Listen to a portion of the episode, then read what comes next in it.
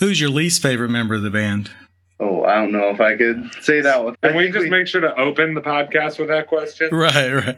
That's going to be on the promo. It'll be me asking the question and then you saying, oh, well, and then it'll cut off and it'll be like, you have to listen to find out. Great teaser.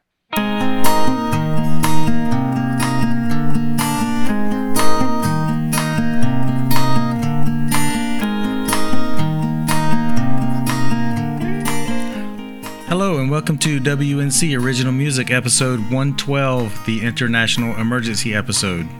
Very happy to have this week uh, from the band Hustle Souls, Billy Litz and Jonathan Taylor. Hustle Souls have a new album out this week called Daydream Motel. It's a really fantastic album. It's an EP actually, but uh, it's got a lot of songs on it. Some would call that an album. Technically, all EPs are albums, uh, so if you'd like to discuss that more, make sure to subscribe to my other podcast called Useless Pedantry. You can find Hustle Souls at hustlesouls.com. Also, make sure to search for their new album. Again, that name is Daydream Motel, and it's available at all the streaming sites and also at hustlesouls.bandcamp.com.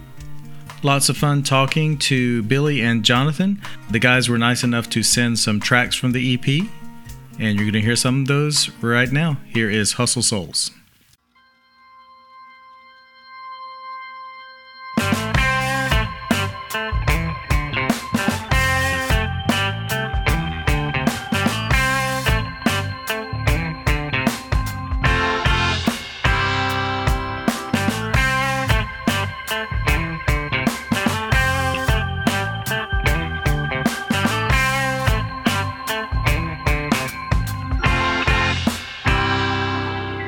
I once had friends under the howling moon. Yeah, we believed in youth. The ones for me were the mad ones, whether we read that in a book or lived it. Pouring wine for lovers, you kissed my mouth, I kissed another. Oh, honey, did it make you tremble? Yeah, the summer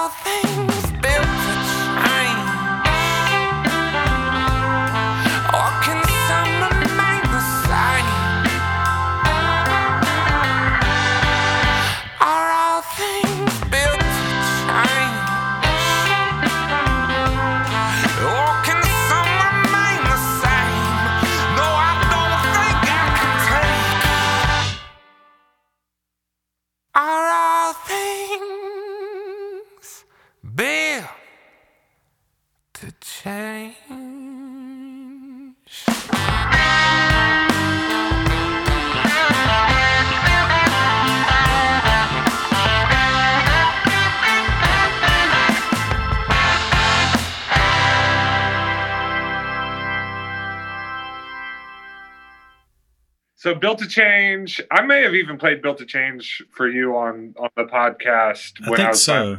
Yeah. it's pretty rare for me to have a song that I can perform solo and also perform with a band. It almost never happens, honestly. Like it's either one or the other. But Built to Change, I I put it in the solo set, and it also became a staple in the Hustle Soul set as well. Um, so that's pretty unique with it. Um, and I think you can hear that there's a slight tint of, of a more rootsy Americana vibe with it than some of our other stuff, which is more soul and funk oriented. Um, and I think that comes from, you know, it's hybrid between my solo stuff and and the band. Um, lyrically, the song is about. Let's make sure I don't conflict with what I said in my solo thing and say it's about this. I, That, but it, you will be uh, fact checked. yeah, I will be fact checked by all the all the people out there who who are keeping track of this for the records uh, and the Smithsonian. Um, That's right. But it is lyrically, it's about it's about friends from the from the past and a naive, naivety, naivety, na, na, what's the word I'm looking for? Naivete. Naivete. I think that's it. I'll- I'm not even joking. take- I think it's naivete. Uh, That's that's not a good word, but I'll, I'll trust you that it's the, the correct pronunciation. Uh, that naivete. Ah, I don't like it. The naivety. ah, all right. I gotta the the innocence of youth and the naive, naivety of it, and the coming to terms with age and things that change. Um, and there's a love story that runs through it, which is like the one rock and foundation that does not change with time, um, as everything else around the main character does change. I looked it up. It's it's naiveness. Naiveness. Wait, let me try it. I actually way prefer naiveness to naivete. Oh man, hold on a second. I gotta get this where you can hear it. Naivete. Naivete. Naive. Nifty. So are you also like a uh, English scholar? No, that's the only word I know. That's the only word. okay. Also, I mean, not to be a smartass, but that's French, not English. Well, it's good at French roots, I right. guess. but- Yeah, yeah. You guys have been performing this uh, for a while then with the uh, with the band and uh, Jonathan, do you do you have anything you uh, remarkable about it, or you just want to talk about it as, as far as performing it and your your part in it or recording it? I mean, it's always been a fun song to play. Um, you know, it's very rootsy, kind of American rock, and like uh, trying to figure out how to interact with like the rest of the band has always been interesting. Like, it's not super super straightforward, like four on the floor, like snare drum. Um, so it takes a lot of like push and pull with the band to like sound fluid. It, you know, sound like a good song. Jonathan, how long how long have you been with the band? So I've probably been with the band for about uh, two years now. Um, I moved up to Asheville, North Carolina. I think like the end of uh, 2017, beginning of 2018, and you know we've been playing pretty much ever since I got up here. Just met at like the local jams around uh, Asheville, North Carolina, and you know it's been a good time. We've been on the road a lot. Um, it's been interesting uh, lately with you know coronavirus coming through. You know we would normally be on the road for three or four days a week, and now, uh, you know, we've got maybe three or four gigs a year, you know, on the books. So, you know, it's been interesting. It's been a challenge, um, but you know, the music's a lot of fun. Uh, all the uh, members of the band are really, you know, friendly and nice, and you know, just about making music.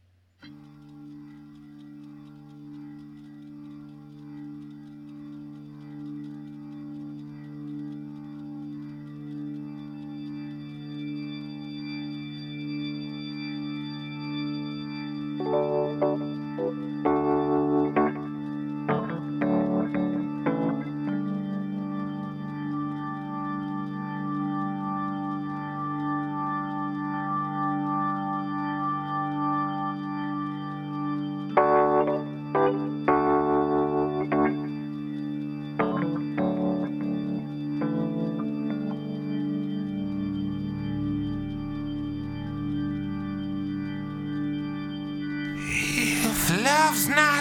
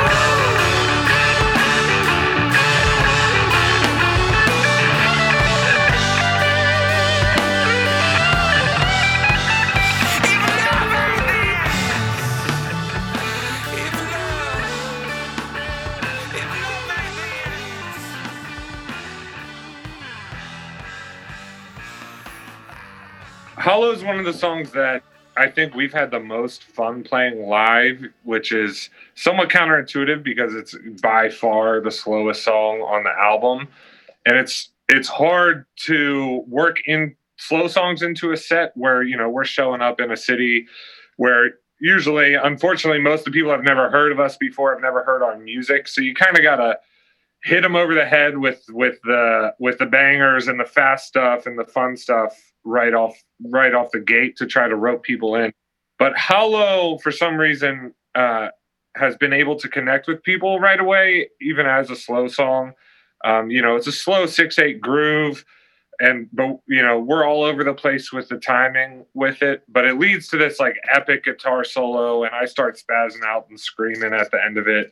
And uh it's a lot of fun to play live. We've actually seen some people like shed tears and stuff for it and we've we were able to play it at uh some fans of ours and good friends of ours they they got married uh, over the summer and we got to play it for them uh, as their first dance and uh, you know that's a that's a huge honor. So you know, a, you know, some people have made connections to the song, and it just feels good to. It feels good for me to let loose and just like scream on top of a wailing guitar solo with no limitations. You know, um, it's a very empowering thing. It's kind of like ecstatic dance for my my voice.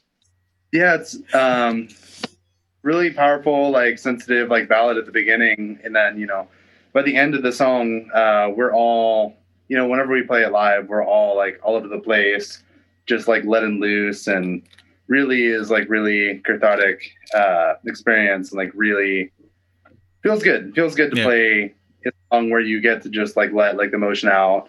And you know, sometimes you turn up a little bit, you play a little bit louder than you should. Um, but I think it connects to people. Jonathan, I have an idea I want to run by you. So you're the first bass player yeah. I've talked to since I thought of this idea, I think. Um, I think uh, sometimes a bass player should also have a bass drum because it sounds so good sometimes when the bass, you know, uh, like the bass drum and the bass are hitting the same. So what if you just had an extra bass drum? So once in a while, if you want to just accentuate something, the, the drummer still gets his bass drum. He does, you know, he does his thing, but also you have a little bass drum. And when you want to like really pop something, you just hit your bass drum notes at the same time that you, you play your bass part. Yeah, that sounds like a great idea. Like I, I always love playing on the drums whenever I can. Uh, I've been practicing a lot at home, personally, just playing on drums. Uh, we actually have like kind of a side project that we don't really play with that much anymore. But for a while, um, uh, we were playing like kind of like folk Americana songs and like old jazz songs, uh, where I'd be playing the bass, and I actually had you know bass drum. Oh. I was playing with the right foot, like oh. a hi hat or a chamber so I, I didn't think of that then. I, I probably just you probably no, mentioned that somewhere idea. and I read it. Okay. Maybe, but you know, it's great when you can be in control of the entire rhythm section, and sometimes like the drummer needs a little bit of a prod too. Uh, so great idea. Okay. I totally drums being played by bass players. Yeah. All around the U.S. and well, the world. Um, I think I'm a little familiar with that. You guys, uh, that was like about a year or so ago, or a little year and a half or so ago. What was the name of that project? We were going by the name Tall Teller yeah, for that project. And we had just started like getting a couple gigs going. Um, but then we had some work to do with Hustle Souls and a, and a lineup change. And that ended up taking up all of our extra rehearsal time. Yeah. Uh, and you know, by the time that stabilized, and we were, we would have theoretically been ready to get a side project going again. COVID came, and you know, yeah. then the rest history from there. Yeah. So, but someday, someday it's going to be someday. it's going to be a thing again.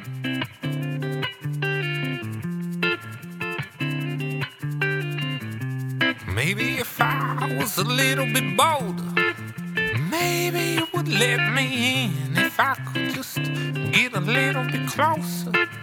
Maybe you would hear me then, and if you knew the thoughts I thought and whispered, maybe you would understand if I could just keep myself together. Maybe I would have a chance.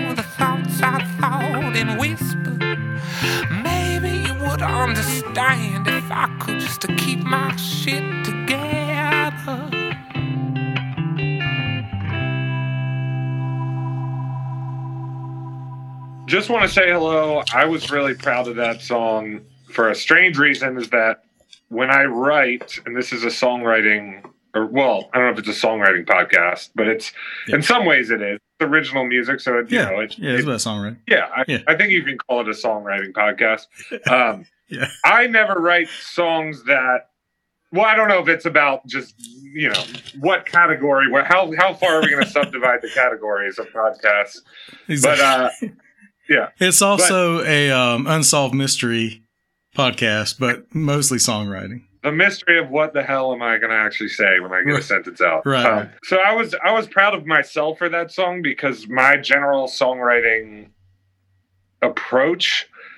I start with a cool idea for a verse, and then it's what what changes for the bridge, and then what changes for the chorus. And I've literally, and I've written hundreds of songs, maybe up close to two or three hundred songs, and I've never written a song that does the same chord progression the whole time.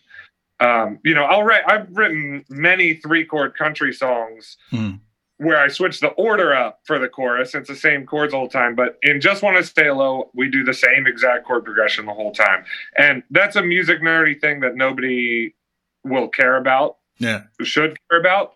But for me, it was a, it was a nice.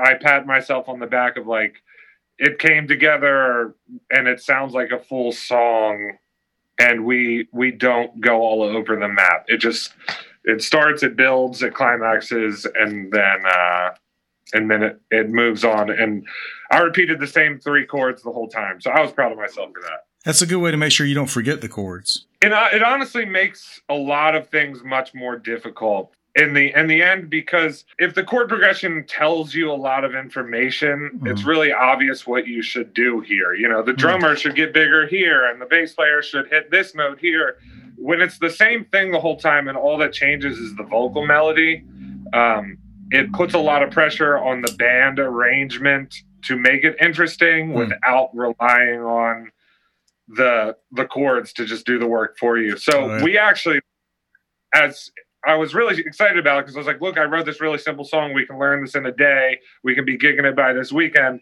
And it ended up taking us like three months to actually, at Hmm. least three months to get a version of it that we felt like was actually finished. So kind of counterintuitive, but the simpler it is, sometimes the more difficult it actually is to make sound good. Speaking, kind of speaking of that, where uh, where did you record the album? So we did it. Uh, Ryan Earnhardt is an engineer and he runs a studio and he has a really popular YouTube channel, Creative Sound Lab, where he he demonstrates a lot of recording gear and recording techniques. And he's got a big following worldwide. And he's based in Canton. And you would never know that there's a recording studio there where he is. But we went out to Canton, North Carolina, where he is. He's got a small studio, and it's mostly he does he does a lot of video work there for YouTube. He does a lot of demonstration, um, but he partners a lot with our producer Eric Mixerman Sarafin, and they work together on this project. They filmed the the recording process while we were in the middle of it, and we didn't really pay attention to it. You know, they set up cameras. He always has cameras set up there. They hit record and just let it run. But they filmed the process and later went back and just actually released online. You can pay, I think it's only like eighteen dollars, but you you can watch the recording and the mixing process. And uh, our producer is a is a somewhat well known uh, mixing educator. He writes books uh, under the the name Mixerman. So people can can sign up for the course and and hear why he made choices on the mix and uh, and how he did it, and then there is also an element where the whoever purchases the course gets access to the raw tracks to our recording session so they can do a mix themselves and compare it to uh, Mixerman's mix. And so that's why we use that studio because we have a relationship with Ryan and Eric, and we were able to give them some material for them to use on in their other world Yeah. while we got to make an album for our world. That's a cool idea. So will these um like if somebody does that, will that be available somewhere? If, if, if you like you might put up, hey, listen to this different mix of this song, that sort of thing. So we they're not supposed to release it commercially, but you know, I said the worst case scenario they put it out and we get rich and famous Right. off of it. But, Right. So I'm not too worried about it um, Uh. because you know we just want people to listen to the to the music. But um, as of now, there they are there's not a place where you can listen to other people's mixes. But I'm they just they just released the course in the past like two weeks, so Oh, I'm gonna check in with with Ryan and Eric in in about a month and see if they have any mixes that are are worth listening to. I'm gonna do. I'm gonna sign up for it so I can mix. I'm gonna do a dance mix and incorporate parts of the podcast interview. There you So make It'd it be like all you- kinds of integration. like uh yeah, that's Yeah. taking the third level. And uh, Eric uh, Sarafin, he does. He also does a lot of. Uh, he, like you said, he, he writes books, but he does uh, presentations, a lot of teaching on on production too, right? Yeah, so he was a he was a producer and an engineer and a mixer in LA for a long time, working for major labels, lots of bands that you know, Ben Harper and Barenaked Ladies, and all kinds of all kinds of bands. Um, and he got really well known early like this is like early blog days on the internet before i don't even know if blogs were really like a common word at the Mhm. time um, and he started to release a, the daily adventures of Mixerman which was a satire fictional story about the recording process at a ma- with a major label studio in LA and it went viral before things went viral and he got lots of readers on there and has since published a bunch of books on uh, zen and the art of mixing and recently um man i gotta think of the name of it um i usually keep a copy of it over here. Um survival guy. yeah, the musician's survival guide to a killer record is his most recent book. But uh, they're really amazing. I mean, it's he's a he's a funny writer. He's a Mhm. very accessible writer, and it's you know it's some of the most nerdy, dry content in the world, talking about how to EQ a bass drum and phasing issues and stuff. It's science and physics, and it's not fun. But he he turns it into a funny a funny tangible um product that you can kind of you know you read the books and it, it starts to bring it to life and you do understand you know why the science turns into art you know in the Yeah. end and that i think that's his main goal is you know he's an artist. But his books are really successful and if you're at all interested in recording as a hobbyist or a professional recordist like it's there's so much good information. Um, especially the the survival guide to a killer record for home recording is like it's it's always sitting right next to my computer and my mixer whenever i'm doing my uh my attempts at home recording More from Hustle Souls in just a few moments, and I want to remind you to go download their album. That's at hustlesouls.bandcamp.com. We'll have links in the show notes for that, and also you can search Hustle Souls at Apple Music or Spotify, uh, or uh, I believe on uh, just about any streaming service. They also have uh, some good videos, so make sure to go to hustlesouls.com, but also follow them on Facebook and Instagram. A lot of interesting videos, and they uh, they just did a live stream, uh, which is really good, really well produced, and uh, we've got a sample video from that on the WNC Original Music Facebook page, but you can see the whole thing, which is uh, really cool, on the Hustle Souls Facebook page. Speaking of the WNC Original Music Facebook page, go and follow that page and also subscribe to the podcast WNC Original Music wherever you get your podcast. You can go to WNCOriginalmusic.com and there will be links there to listen to the podcast and also uh, places, other places where you can listen to the podcast uh, on your favorite podcast player. Follow the podcast on Instagram. There's links to that in the show notes as well for upcoming uh, events, not events, just podcast episodes, uh, but also video clips and uh, pictures and stuff from the podcast. And then a whole lot of just um, irrelevant stuff that I put up there when I'm bored. Hey, this is Alex, the most important member of Modern Strangers, and you are listening to WNC Original Music.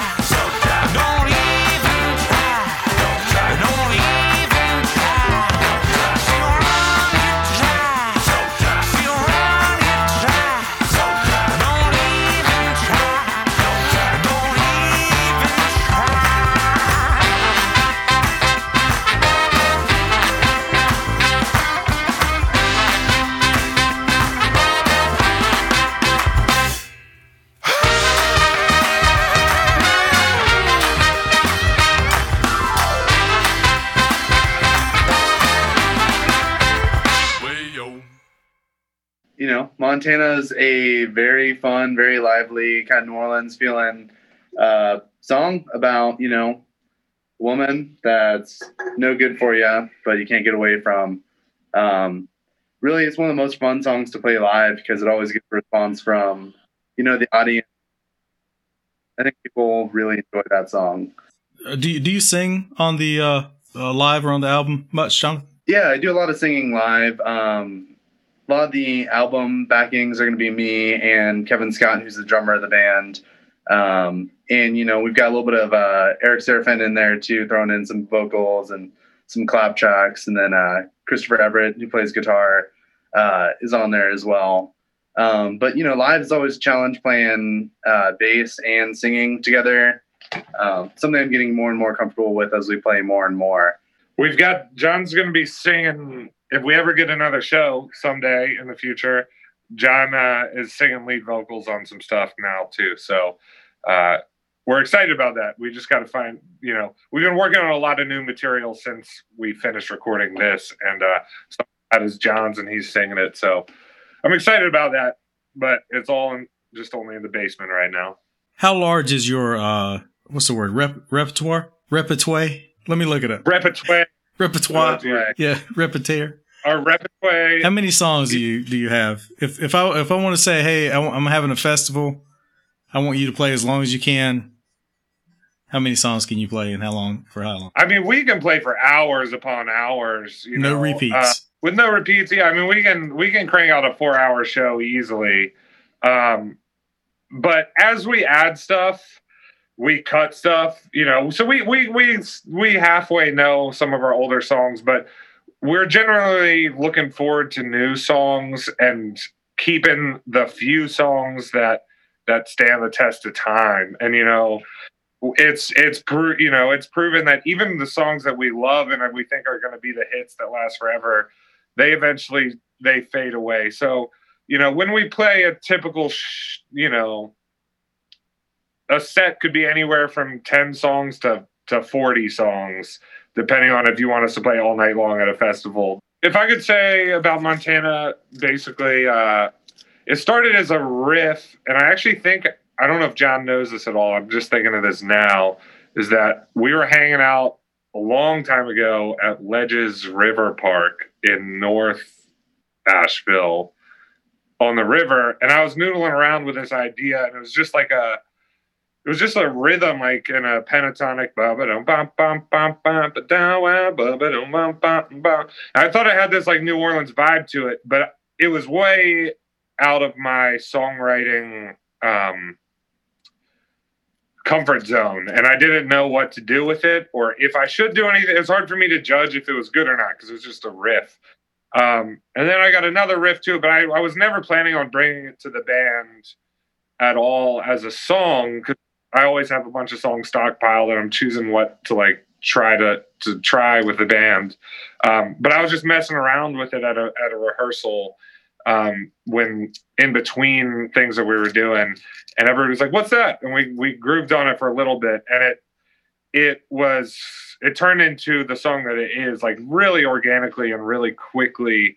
Our songwriting process is usually and an arranging process is really long. We can take months to like hammer out the exact arrangement we want on a song. And I think we were performing Montana at the Asheville Music Hall like two weeks later or a week or two, a week and a half later. Um, we were we were just really confident and it worked really naturally. So yeah.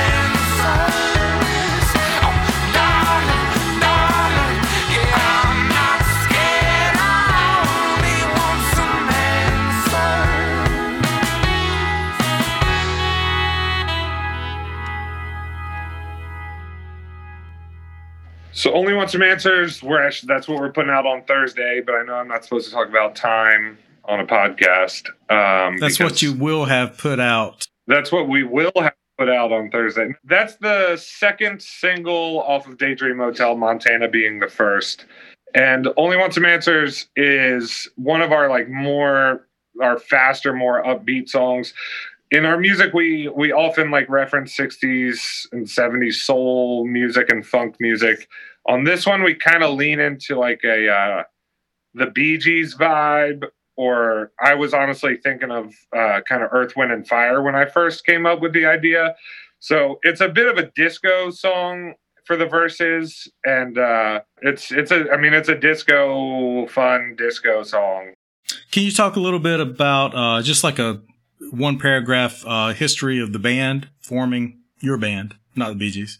You sure you don't want my history of the Bee Gees? Yeah, uh, yeah. I mean, I just saw the movie, so I already know it. You know. Yeah. Oh, you already know Yeah, it. Uh, Well, let me just hear what what do you think happened with the Bee Gees? How do you think they started? Can you name all four of them, three of them? I could barely pick them out of a lineup, especially if they're not in their costumes, uh, wearing their white suits. I Yeah. no, I'm not a I'm not a music historian, and I'm not a Bee Gees historian either. I just um, was listening to a lot of Earth, Wind, and Fire at the time, and I like Hmm. to sing in a falsetto voice, and so the Bee Gees just that's what everybody says when they hear that song. And I get it, you know, I, I totally understand it. And we we reference that it's you know it's it's disco turning into pop music which is coming from soul music it's all intertwined in there but i don't know the first thing about the bee gees actual history well, just just give me uh, Hustle Soul's history then. I'm not good at speaking in single paragraphs but i'll Okay. try to give the the short version hustle souls i started with chris everett who's the guitar player currently uh, a few years back we recorded our first like real album with a bass player and drummer who we don't have with us. Eric Sarafin was our producer on that album. That was called Color, and the journey to making that album, we were basically a basement band turned into a bar band who started to do a little bit of touring and play on a couple real stages and figure out how to be like a you know a concert act. Um, then we had a lineup change the past two years and have been defining our sound and centering it and working in the new personalities and new musicians into the band. And so this is kind of our reintroduction as a band with Daydream Motel. Mhm. Um, that just shows, you know, I think we're a much more mature band. We played hundreds of more shows and figured out what what connects with people and what we connect to a lot more on this album. Our real biography is we're a little band from Asheville, North Carolina, Mhm. and we try our damnedest to um, make good music. We used to tour on the weekends, and now we just You know. What's the longest tour you've ever been on? You've been on some longer tours than weekends, right? Yeah, we've we've we used to do you know every every couple months we'd do two weeks or so. We'd go all the way up to Boston and Rhode Island and way up north, um, and we'd get down south too. We never did a full month or anything like that. We just don't have the infrastructure for it, Mhm. and our van is way too uh, uncomfortable. But we we put in we put in two and a half weeks Yeah. a couple times. Yeah. How do you want people to listen to your music? What's your preferred way? Spotify, where they stream it, or go to Bandcamp, download it, or you know, your website or uh, CDs or? Well, the first way would be to listen to it via WNC Original Music podcast. Yes, That is the preferred way. that's correct. But uh, after that, we we love seeing people at shows. We want them there. If you want to get a copy of the album, Bandcamp you can download directly, and you can also order a CD. So we can mail you a CD, and you can download one immediately. But if you've got Spotify, Apple Music, YouTube, we're we're trying to get the music out there right now. So whatever, however you like listening to music is just all right with us. And you guys, you guys are a great uh, live band. Have you ever thought about doing a whole live album? I've thought about it a lot, but Yeah. we've never we've never done it. I'm wondering if we should do a live album after this one. I'm Mhm. not making a pledge or a promise right now, but we have a lot of new material in the works and I don't know, maybe we missed the boat on a live album. It could be like a decade from now before we're allowed to put on a concert again Oh, you yeah, know, that's true. Uh, because there's an energy to a live show that you know you can't fake it in a live in studio which is honestly what a lot of this album is basically live in studio i think that there's an element to our, our sound that is that would be great and some songs that we play all the time that we've never put out out on a cd that would come to life on a live album so we want to do it and i maybe that'll be the next thing that we do Yeah. but we gotta have live shows for that to be even in, in the cards.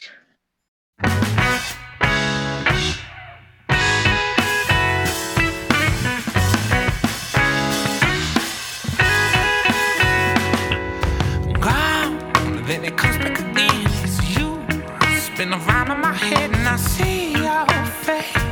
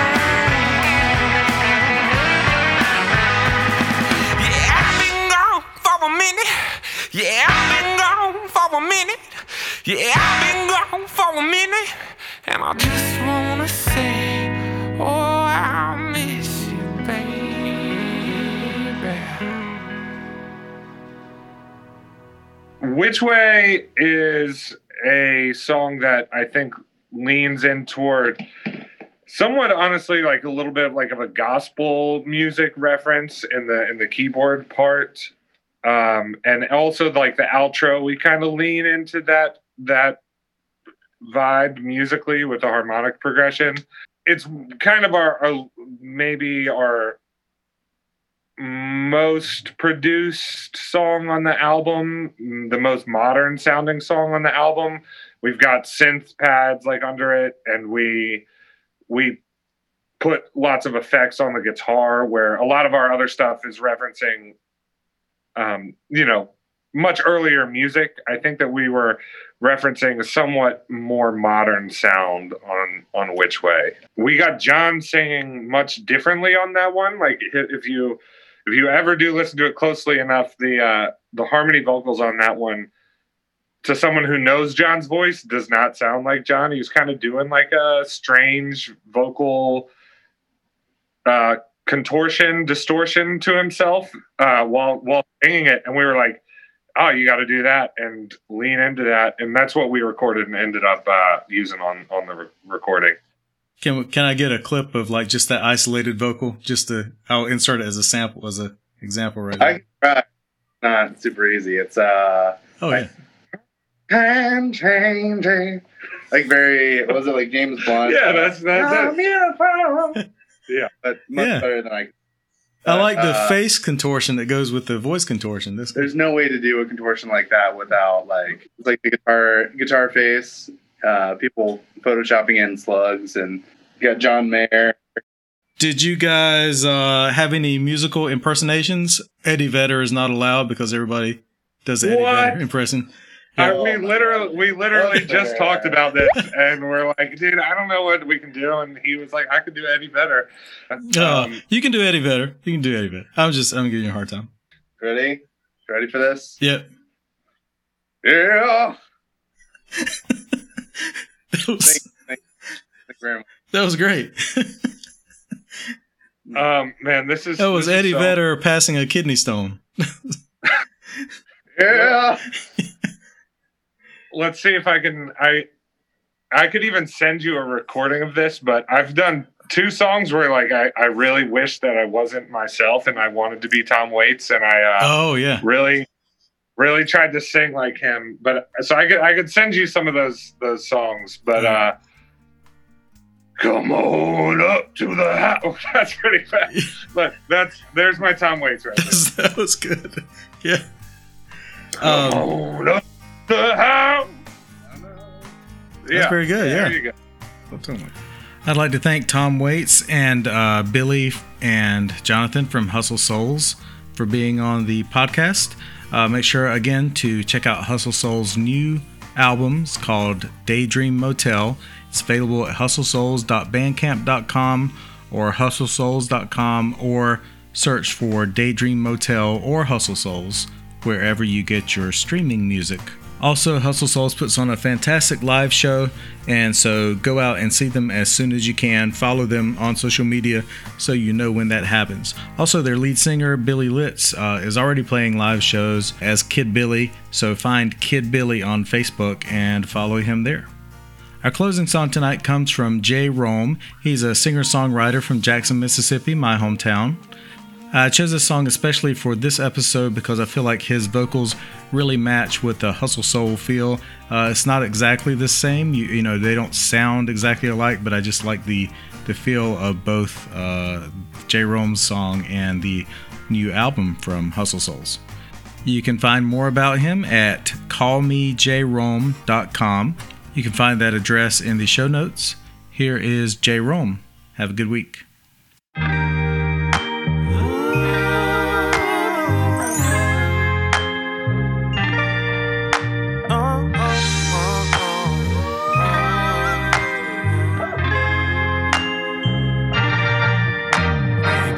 24 hours ain't enough time to properly love you. But as long as you're with me, it don't really matter at all. Uh-uh. I'll take every second just to prove I'm the one for your heart. Oh. My mission is to give you what you need for life. Oh, oh. Cause I want you forever.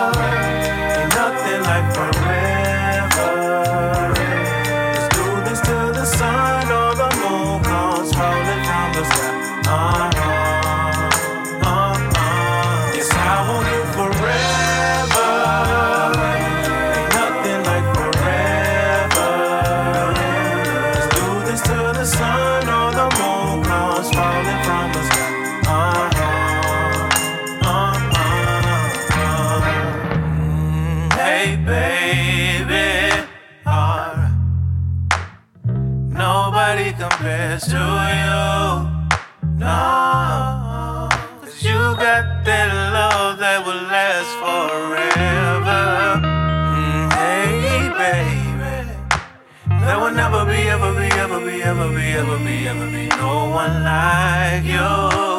Even if we had to do this all over, baby, I still choose you. I want you forever.